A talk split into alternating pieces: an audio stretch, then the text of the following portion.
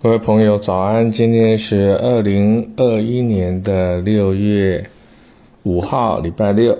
我们今天要谈的是《墨痕》这本书里面二百二十二页。那这篇散文呢，题目叫做《爱在哪里》。那这篇文章写在八年前呢，我开车带老婆去板桥的环球购物中心。那我就车车子呢，就暂时停在附近，所看到的一些景象，把它写在这个文章里面。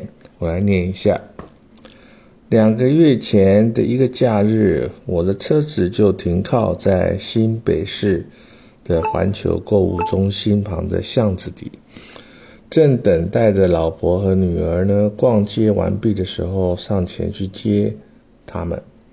在等待的当下，迎面走来一对年约三十岁的年轻夫妇，手中牵着一位约是一岁多的小男生。只听到那个小男生啊哼唱着：“天这么黑，风这么大，爸爸捕鱼去，为什么还不回家？”而此时呢，听到的不只是小男孩的声音，原来。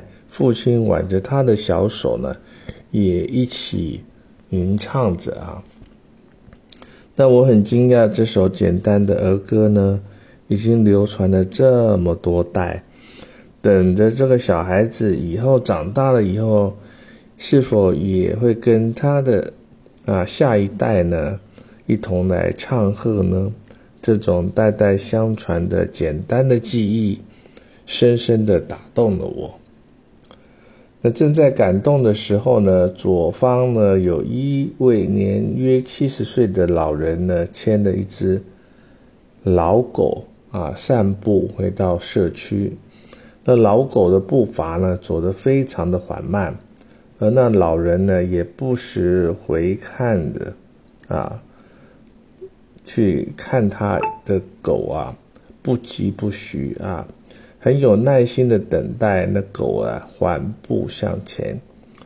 那人与狗的相处呢，到达如此的境界，是一种彼此呢照顾、相互扶持的胸襟，超乎了饲主与宠物的啊界限了，而俨然呢成了一个生命的共同体。